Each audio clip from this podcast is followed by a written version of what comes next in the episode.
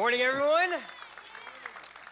I love that last worship song. Just such a great moment to lead us into this. So, um, man, it is exciting to see you guys here today. Uh, if you're joining us online, welcome as always. Um, if it's your first time hanging out here, you're new to joining us. My name is Zach, and I am not Pastor Mike. I'm subbing in for him today, but I am super excited to be hanging out with you guys here this morning. So I hope you're excited. Hope you're ready for God to move, for God to speak to us. It's going to be an awesome, awesome morning. Uh, how many of you guys are parents in this room? Anyone parents?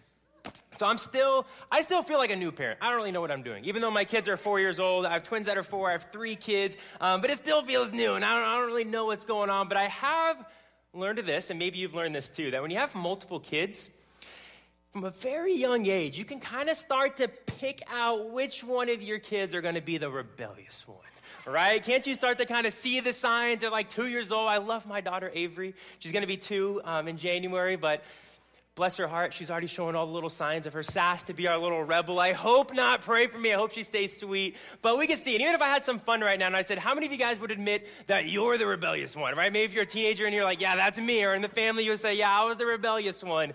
I'll admit, I was definitely the rebellious one in my family. And my parents, they should have known. They should have seen all the signs from when I was young. When I was about five years old, this is probably by far the worst thing that I did as a kid. But when I was around five, my parents wanted to go out for a night. So, like most parents do, they brought over a babysitter and this poor high school girl that they brought over to watch me and my two younger brothers. At some point during the night, when my parents were gone and it was just us, I went into the kitchen. I don't remember doing this, but I crawled up on the counter and I grabbed one of those big steak knives.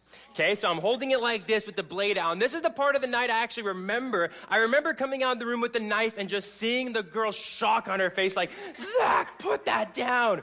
And in my little mind, I'm not trying to kill anyone. I'm just thinking, like, hey, this is kind of fun. She's scared. And so I chased her around the house with the knife, like, around like three times, around and round and round. And she got on my hands at some point. Yeah, she didn't come back. Oh, she definitely was like, yeah, I'm not doing that again. But we should have seen the signs, right? Rebellion. And just to set it up on a more serious note, it's a very like rational fear, however, though. Right? For a parent to not want your child to go wayward. Right? It's a very rational fear to not want to have your child rebel against you and to rebel against the way that you raised them. And the most obvious reason as to why is because rebellion often destroys relationship. And one of the things we're going to talk about today, and our conversation is going to center around this idea that God deeply, deeply desires a personal relationship with us, that He desires us to know Him, that He desires for us to have closeness to Him. But all of us as humans have this natural bent towards rebellion right? This is what we call sin. It's the very thing that pushes us away from God. And even if you're new here this morning and you're still kind of thinking about Jesus and checking it out, I don't think any of us would try to make an argument that we're perfect. Okay, we've all done things, said things, thought things that we know are wrong. Therefore, it's no surprise that all churches aren't perfect right? We can see this all the time. How many of us have been like on TikTok or Instagram or Facebook and there's another viral video of like some church with some wild theatrics getting posted on there? I mean, it just seems like the media just loves to like hone in when a, a pastor or a church leader like falls from grace and they get caught up in some kind of moral falling. And obviously we are here, right, as a church trying to do our best, but we want to ask ourselves this question today as we get into our text and read our study we want to one, we want to ask like how do you really know? Like how do you know when a church has kind of got off course? Right how do you know when a church has went wayward? How do you know when a church is really following after christ or when they've become rebellious? And maybe more important for us today the question we want to ask ourselves is like how do you really know when a christian is really on fire for jesus or when they've lost their way and got off course how do you know when a Christian is truly following after Jesus or when they've started to become what we call a hypocrite? Right, one of the things I love about student ministry, so I lead our student ministries and I love it. There's so many awesome reasons why, and here's one of them. Right, students, they're just honest with you. I mean, you can honestly ask them anything, and they'll just tell you exactly how they feel, what they think. They don't care. They don't think about it. They'll just say, Oh, you asked me this question? I'll tell you exactly how I feel. In fact, last Sunday, we got to have a great conversation with them. We're going through First Thessalonians, and we're talking about the end times and all this stuff. And as we were talking about it, they were just real honest and they said something that as a pastor, I've actually heard from so many people over such a long period of time. And what they said that I've heard so often over and over and over again is it really comes from Christians, those of us that actually love Jesus, but there's like this hidden anxiety, fear of actually meeting Jesus when our life is over. Right? There's this fear, and the fear stemmed from like, how do you actually like know? Right? How do you actually know what Jesus is going to say to you?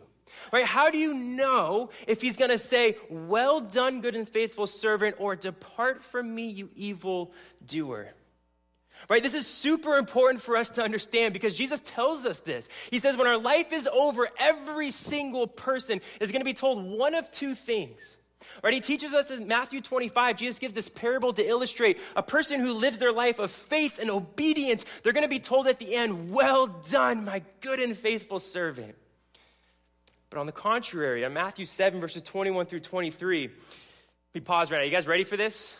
I hope you're, I, okay, one of us is ready, and if you're not ready, this is a really, really intense verse. And I don't even know why I asked you if you're ready, because guess what? I'm saying it anyways. This is a really just, we got to hear this. I'm just trying to prepare you right now, okay? This is one of those verses that you, it's not fun to read because it's scary. And I'm going to read it to us right now, and explain to us why we're reading it. So here's what Jesus says. On the contrary, he says, Not everyone who says to me, Lord, Lord, will enter the kingdom of heaven, but only the one who does the will of my Father who is in heaven. Many will say to me on that day, Lord, Lord, did we not prophesy in your name, and in your name drive out demons, and in your name perform many miracles? Then I will tell them plainly, I never knew you. Away from me, you evildoers. Right, there's this word knew right here. Okay, I want us to notice this, notice that. It's going to be the center word for our conversation here this morning right? That what his condemnation was against these evildoers is Jesus said, Listen, get away from me. I never knew you. Right? The reason why this is such a huge statement for us is because Jesus says, listen, there's going to be a lot of people who live their life thinking they're going to be told, well done. They're going to finally get to heaven. They're going to stand before Jesus on judgment day thinking they did everything great, saying, What's up, Jesus? Tell me I'm well done. And in fact, they're going to be told the opposite. Jesus is going to say, I never knew you. Depart from me, you evil doer what we're going to be studying here today, and I do want to give you some encouragement. I know a lot of us are scared right now. That's not the point, but it kind of is. Um, the point is not to live our life in fear, knowing which one. We're going to make it really clear. You're going to leave here today knowing exactly what it looks like to be someone who lives their life as an evildoer and lives their life as someone who's going to be told, well done. You can have that confidence you're supposed to. But what we're going to be reading today in Jude is Jude is warning the church, and he's warning us as Christians. He's going, listen, there are false teachers that are slipping their way into the church. And they're masquerading themselves as well done service, but in reality, they're evildoers. Do not follow after these kind of people. Let me pray for us, and we're going to get into this. I think it's going to be a good conversation for us. Father, we just come before you right now, Lord, and um, as we open up your word, and as we're going to read a very um, challenging text here today, Lord, I just pray you take me out of this. Allow me just to be humble and allow the power of your word to come through to us and to encourage us as a church and to align us where you want us, God, because our hearts are, we do not want to be a rebellious church. We do not want to be rebellious followers, Lord. We love you and we want to follow after you, Lord. Make that clear to us, how deeply you desire to know us here this morning. Pray this in your name, Jesus. Amen. So, Pastor Mike has kicked off this series for us last week. It's called The Good Fight, right? Um, guarding the faith. And it's such an awesome series. We're studying this little tiny book called Jude. It's just one chapter right before you hit Revelation. But it's such a powerful one punch book and to read. And really, what it does is it's such a powerful word for our church and for Christians to study because honestly, we know this to be true. We live in a dark world, right? That needs hope. And for many of us, we have found that hope. We have found that peace. We have found the answer, and it's found in the person of Jesus, right? We understand Jesus to be the truth. Right? Jesus claimed he came to this earth, he stepped down from glory and came into our life, and he came with a message. And his message was listen, all of your searchings, all of your yearnings, all of your desires, all of your hopes, everything you need in life can be found in me. I am the truth. I am the way. I am the truth. And I am the life. Jesus is the truth, and because he is the truth, what the devil has done from the beginning and what he is doing today is he attacks our understanding of what is truth. See, we live in a culture that's taken all the authority off of Jesus as the truth and just given it to everyone. And everyone now is the standard of what is truth. And there's so much confusion about what is actually truth and who actually gets to determine what truth is.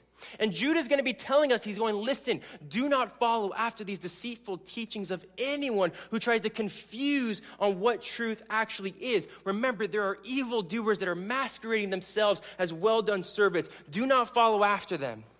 And we're going to see Judah's actually going to identify who these people are by three major characteristic traits.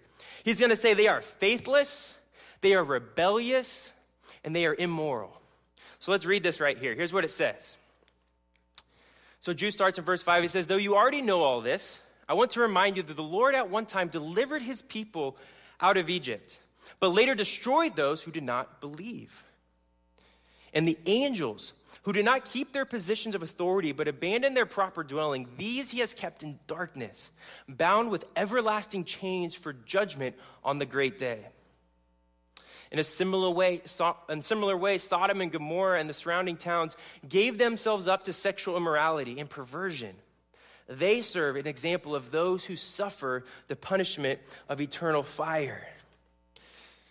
Whoo, whoa, right? Like these are intense verses, but what uh, Jude is telling us here is he's explaining very clearly, right, how God punishes and how God deals with sin, how he deals with evil. God does not play around with evil. And maybe right now already you're going, hold on, time out, Zach. Hold on, I, I, this is harsh teaching. Doesn't, doesn't God love sinners? Isn't that what this is all about? Don't we come here every single Sunday just to hear Jesus loves sinners?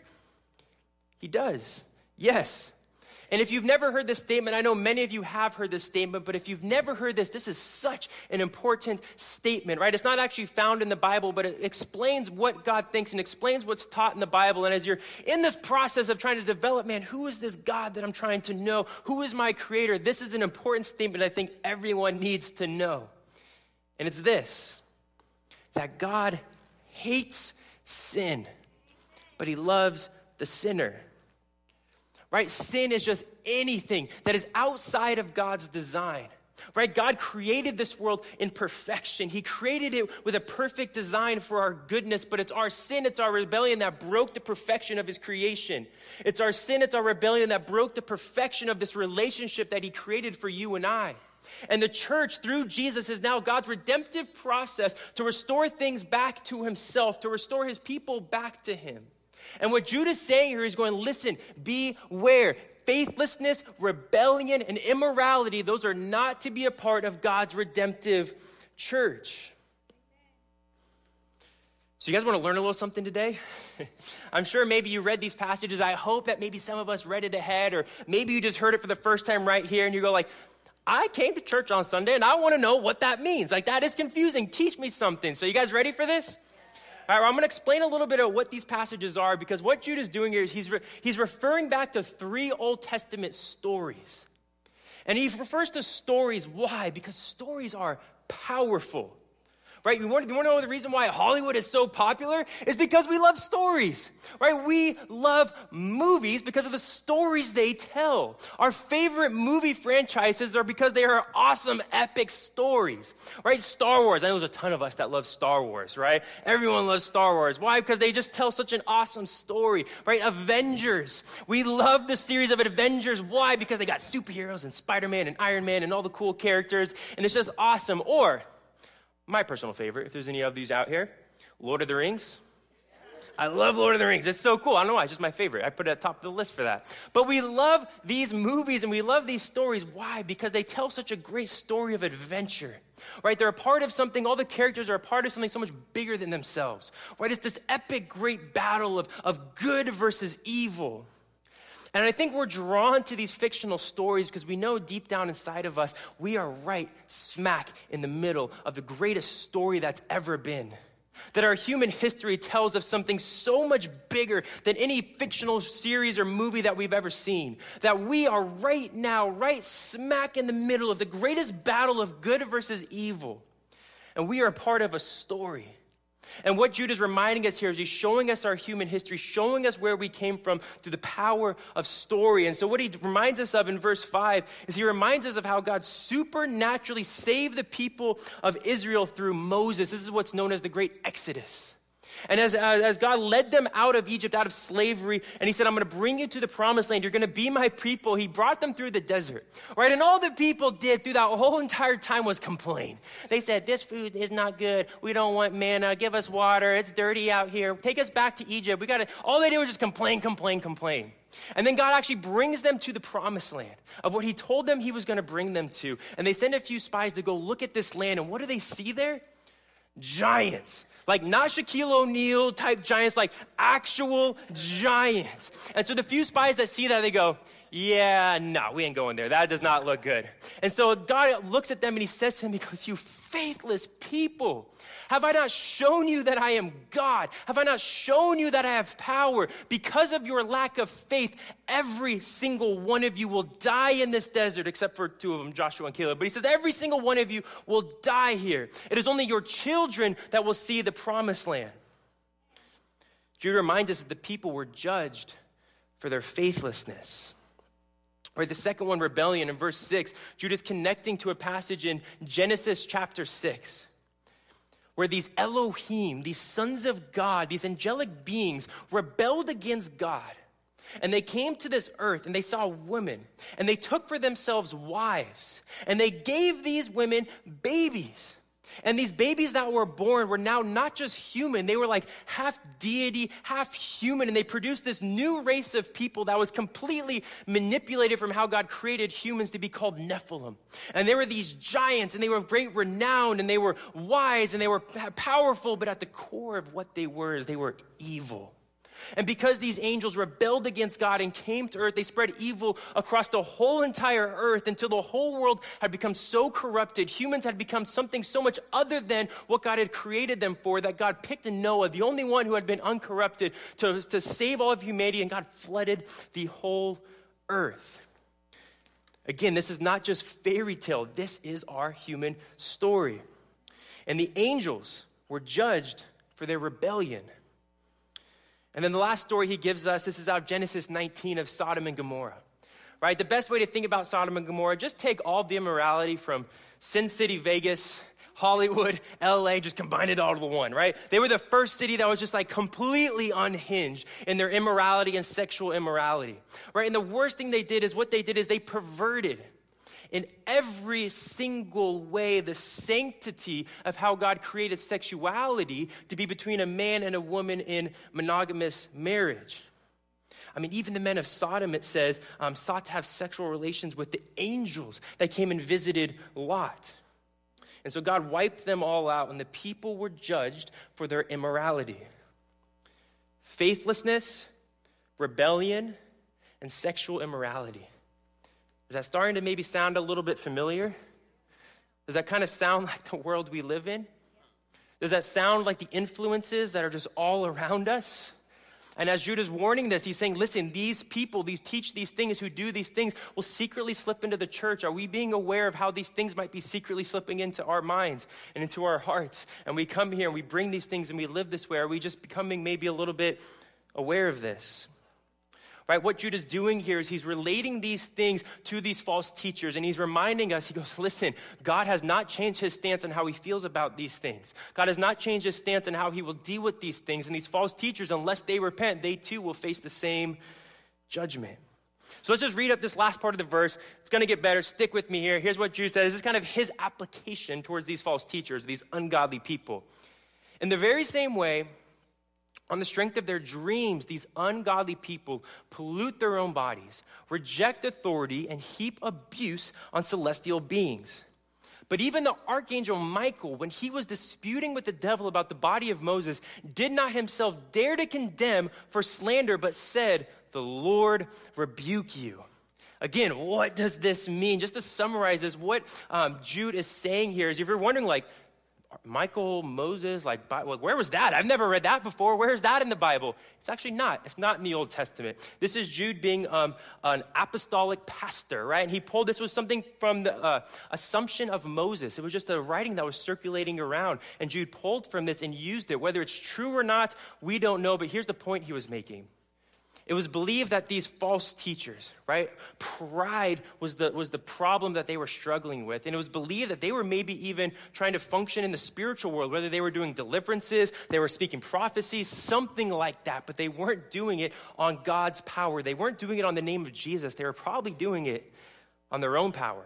They were probably trying to do it by their own intellect or by their own pride. And Jude is reminding them, he goes, listen, even the archangel Michael, right? The one who is probably equal with the devil. Again, it's not God and the devil. That is not how it works. The devil is a created being of God. He is not equal with God. And even the archangel Michael, who could take the devil if he really wanted to, even he humbled himself to not fight against him on his power, but on the Lord's power. And he says, The Lord rebuke you. Listen, we are not alone in our battle against the devil. It is God within us that the devil fears. Is the blood of Jesus over us that the devil cannot touch us. It's the Holy Spirit guiding us that the devil can't deceive us. Right? I don't know what it is that you feel like, man, I just feel like the enemy's just attacking me right now. I don't know what it is that you feel like the enemy's trying to take from you, who he's trying to take from you. But some of us need to just humble ourselves and say, you know what, devil, it is the Lord that rebukes you. I am not fighting on my own power. The Lord rebuke you. You are not welcome here. More on that in a second, but let's finish reading these verses. It says, Yet these people slander what they do not understand, and the very things they do not understand by instinct, as irrational animals do, will destroy them. Woe to them! They have taken the way of Cain, and they have rushed for profit into Balaam's error, and they have been destroyed in Korah's rebellion. You know, here's probably one of the most important things that we can kind of take away um, from this is that this passage in Jude, did you notice that Jude actually never calls these ungodly people out by what they taught? He never called them false teachers by what they said. He calls them out by the way they lived their life. He called them out by what they did. He said they are rebellious, they are faithless, and they are immoral. The whole letter about Jude, everything we're going to be reading and understanding through our journey through this, is Jude trying to explain that it's God's grace through Jesus that demands a whole life response. Right? These people were ungodly because of their immoral way of living that actually denied the truth of Jesus. It's Jesus who said in John 14, 6, if you love me, obey me. If you love me, obey my commandments. And it's often the way that we live that is the best indication of what we actually believe. It's what we say, it's what we do, it's the choices we make, it's how we interact with people that actually is the indication of what we actually believe. So, what do we do with this message today? Right? What do we do with this info? Remember, we started with this question. We said, man, how do we know when a church gets off course? How do we know when a, when a Christian gets off course? Because obviously, until Jesus comes back, don't expect there's, ever, there's never going to be a perfect church right? We can just understand there and start there. There's never going to be a perfect Christian, okay? We can start there. So, how do we know when someone is actually living for Jesus or when they've got off track and they're in a place of being rebellion? Like, how do we actually know?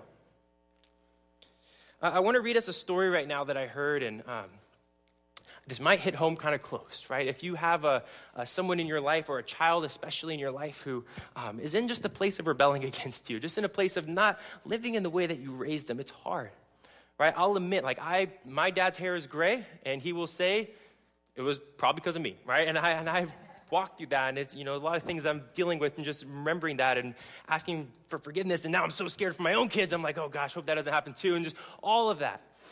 But I want to read us this story right now. Right, this is a story of a teenage daughter who, who just was rebelling against her mother right? And obviously, as she was rebelling against her, and the, there was just got intense fighting. She was a teenager, and um, along with all the teenage angst, but just with the complete rebelling, it was bringing a lot of fighting in the home and um, disrupting their relationship and their struggle between this mom and, and her daughter um, reached a peak when the daughter got arrested for driving under the influence. Right? She got hit with the DUI. So the mom goes down to the station and, and pays her bail. and gets her out and takes her home, and they don't talk for, for the whole next day. Eventually, the mom brings her back and says, Hey, I want to talk to you. And when she sits the daughter down, she hands her a box, like a gift that's wrapped. And so the teenage daughter, right, with all of her attitude, she's like, Mom, what's this, right? She takes the box, and mom's like, Just open it. And she goes, Whatever. So she opens it up, and she sees a rock inside. She's like, Really, mom? A rock? Like, what does this mean? Like, why are you giving me a rock? And the mom says, You know, just read the card. There's a card in there. She's like, Oh, whatever. So she grabs the card, opens it up, and as she starts to read the card, you just see tears start streaming down the daughter's face. And when she finishes the card, she runs to her mom and, and gives her a big hug. And what the card says is this rock is more than 6,000 years old. That's how long it's going to take before I give up on you. Listen, I think the reason why so many of us have like this hidden anxiety of meeting Jesus and standing before him, we love Jesus and we, and we want to obey him, but we know if we're honest with ourselves, we still struggle with faithlessness at times. We still struggle with like giving in to those rebellious temptations that we know are not good. We struggle at times with sexual immorality and these thoughts that we don't want and these behaviors that we still have. And we go, man, is God going to judge me? Does he love me? What's going to happen here? But I read us this story because, man, does this not describe the kind of love and grace that God has for us? Remember what we're saying here, what this title is right here. Why is Jude writing us this? Why is he warning us this? Because he's saying, guard the faith. Don't lose track of what our faith is. And what is our faith? It's that Jesus hates sin, but he loves the sinner so much that he was willing to take our punishment for sin so that he could take sin off the sinner. It's our faith in Jesus that actually gives Jesus the authority to take all of our guilt, all the things, our past, present, and future sin off of us and onto the cross where he was. That it's our faith in Jesus that actually allows us to transform from an enemy rebelliousness of God to a child of God. And why, you gotta wonder, like, why? Why, if God hates sin so much, if this is his feeling towards rebellion, why does he love us so much? Why does he love us despite our mistakes, despite our rebellion, despite the things we struggle with? Why? And Jesus tells us plainly in the moments before he's gonna go to the cross, he came to this earth and he came with a message and he came for a purpose. And now, moments before he's about to go to the cross, he says this just like epic prayer in John 17. And in the very beginning of the prayer, in verse 3, look what he says here. He says, Now this is eternal life, meaning this is everything. This is what it's all about. This is the thing. This is the reason for everything. This is eternal life, that they know you. There's that word again it's the same word that Jesus said, the very reason why these are evil doers. He says, Man, get away from me. It's not about what you do, it's not about what you say, it's not about your religion. I never knew you. And here he is again, about to go to the cross, just proclaiming the whole reason I'm doing this, the whole reason why we're doing all of this, God, is so that they might know you, the only true God, and Jesus Christ, whom you have sent. This is everything the whole entire Bible from front to back, everything about Jesus, everything he said, everything he did, everything he accomplished, everything about our human story, all comes down to this one thing that God desires to know you and that he desires for you to know him. And the only way to truly know God, Jesus says, if you love me, you obey my commandments. The way that we truly know God is through faith, surrender, and obedience. It's the road that leads to destruction. Right? It's what we do is the indication of what we believe. The road that we live to destruction is a life of faithlessness, rebellion, and immorality. The road that leads to life, as Jesus said, in life to the full, is a life of faithfulness, surrender, and obedience. So I want to just leave us here with just two action points to just hear this and go, okay, what do I do with this? What does this mean for me? Like, how do I live with this? I want to just walk us through two things. This would be um, a great time if you take notes or you just want to remember this. But here's the first thing: is to take captive every thought. Okay, look what uh, the Apostle Paul tells us this in Second Corinthians. He says this. He says, We demolish arguments and every pretension that seeks itself up against the knowledge of God. Anything that takes our understanding away from the truth of Jesus, what our faith is, we demolish that. And we take captive every thought to make it obedient to Christ. As I was just kind of preparing this message and just thinking about it, I was sitting and I was just kind of thinking about these ungodly people, these false teachers that um, Jude was talking about here. Just thinking, like, how did they get there? Right? Because very often you don't, I mean, very rarely, I feel like, does someone like see a church and say, I'm going to destroy it, right? They have to be like really evil to do that. Oftentimes I don't see it happening that way. Because I was also thinking about just like, the, like so many pastors, pastors that I've looked up to, amazing church leaders who have done so much for the kingdom of God and then find themselves in a place to have to step down because of some kind of moral falling, whether it's an incident or things get revealed. You're like, holy cow, your whole life you were doing this, but you were a pal. Like, things like that happen. I go like, man, how does that, how does that happen? How do people get to that place? And oftentimes, I don't think people start out with evil intentions. I think most of us as Christians start off with good intentions, but we too, if we are not careful, to how the devil might start getting lies inside of our mind, those thoughts that we harbor in our mind will find its way into our heart. The only way that we can stay on the road of faithfulness, surrender, and obedience comes through humility and repentance, constant humility and repentance and reflection. It's when pride starts to get into us. It's when our own desires and selfish ambitions start to take over. Do we find ourselves steering off course and we end up on the road of faithlessness, rebelliousness, and immorality? So when we notice that, right? Those thoughts are going to come into our mind. It's going to happen. And when we notice those thoughts are entering and the battle starts to happen, we might need to literally say, Lord, I rebuke you. We cannot let bitterness harbor in our mind, right? We can't let those thoughts of anger just harbor in our mind. We can't let those sexual perverse thoughts, when they enter, just harbor in our mind. We literally need to say out loud sometimes, bitterness, the Lord rebuke you. You are not welcome here. Anger, the Lord rebuke you. You cannot stay here in my life. Lust, you, the Lord rebuke rebuke you. You cannot stay here in my life. There is a battle that all of us are going through, but we are not alone in this battle. We have the power of Jesus who has won everything, and we call on his power to actually transform us.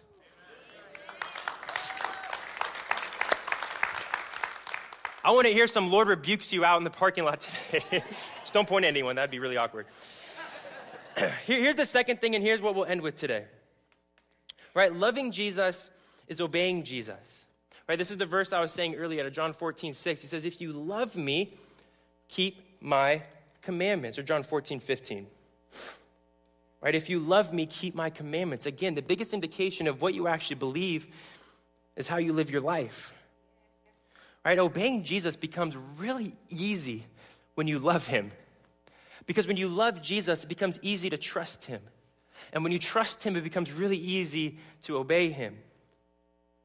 You know, one of the things I love about being um, a parent, especially a parent of, of young kids, is when they actually trust you, right? Especially when they're little, they don't trust anything. They're just like scared of everything. It's interesting. But when they actually trust you, it's like feels so good, right? One of the things I do for fun is we have this like ledge on, on my stair top, and I'll put my kids on there, and I'll just kind of like teeter them back. Don't call CPS on me. I teeter them back just like a little bit.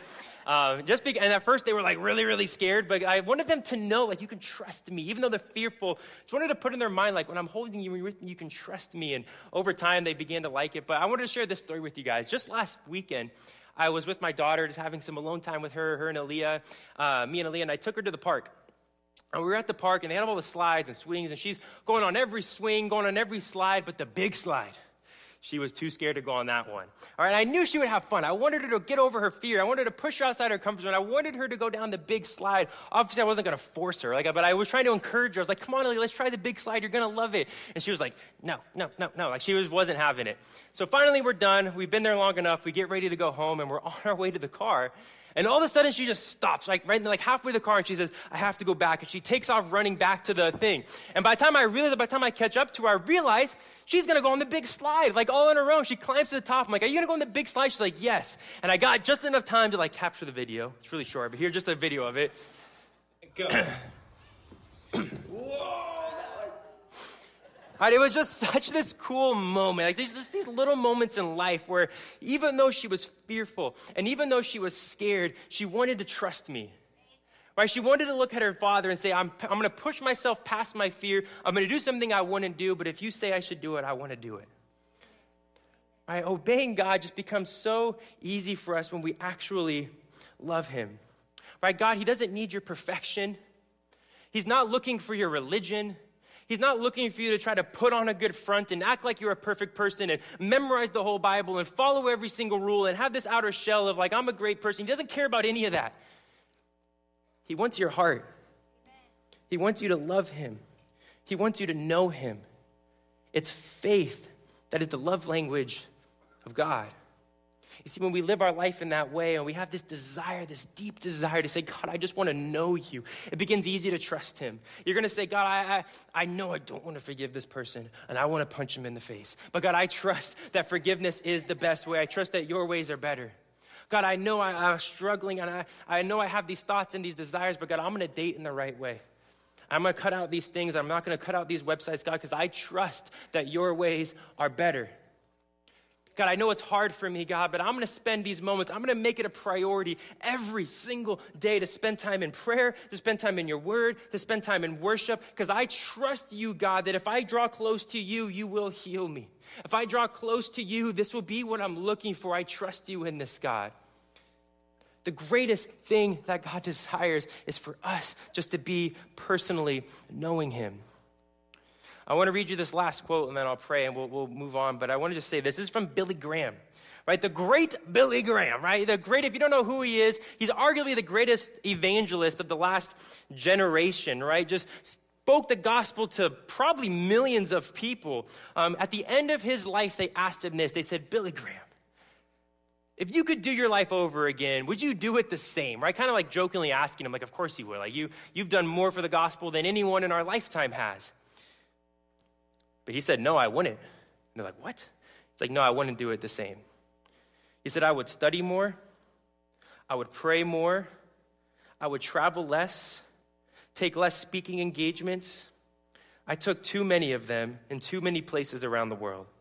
If I had to do it over again, I would spend more time in meditation, prayer, and just telling the Lord how much I love Him the greatest thing that we can do in our life is just to know God.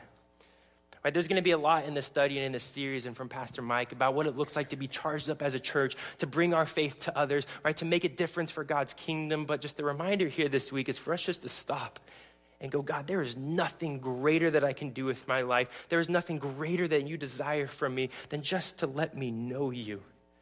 It's the pinnacle of everything that we know our Creator and He has made a way through Jesus. And we are not perfect. We do not do things right. We might have these struggles, but we can know with confidence that we don't have to worry, oh, this is going to be a scary moment. I don't want to see Jesus. When we see him, first of all, he's going to have a bigger smile on his face than we can. He's going to be more excited to see us than we are to see him. And it's not going to be like, oh, nice to meet you, Jesus. It's going to be friend. It's going to be my friend. And it's going to be a moment of reuniting. And it's going to be so special and we can start to know Him now. Thank you so much for joining us at Mission Vale Christian Church. Just know that we always have live services here every Sunday at 9 and 11 a.m. We'd love to have you here, and we'll see you next time.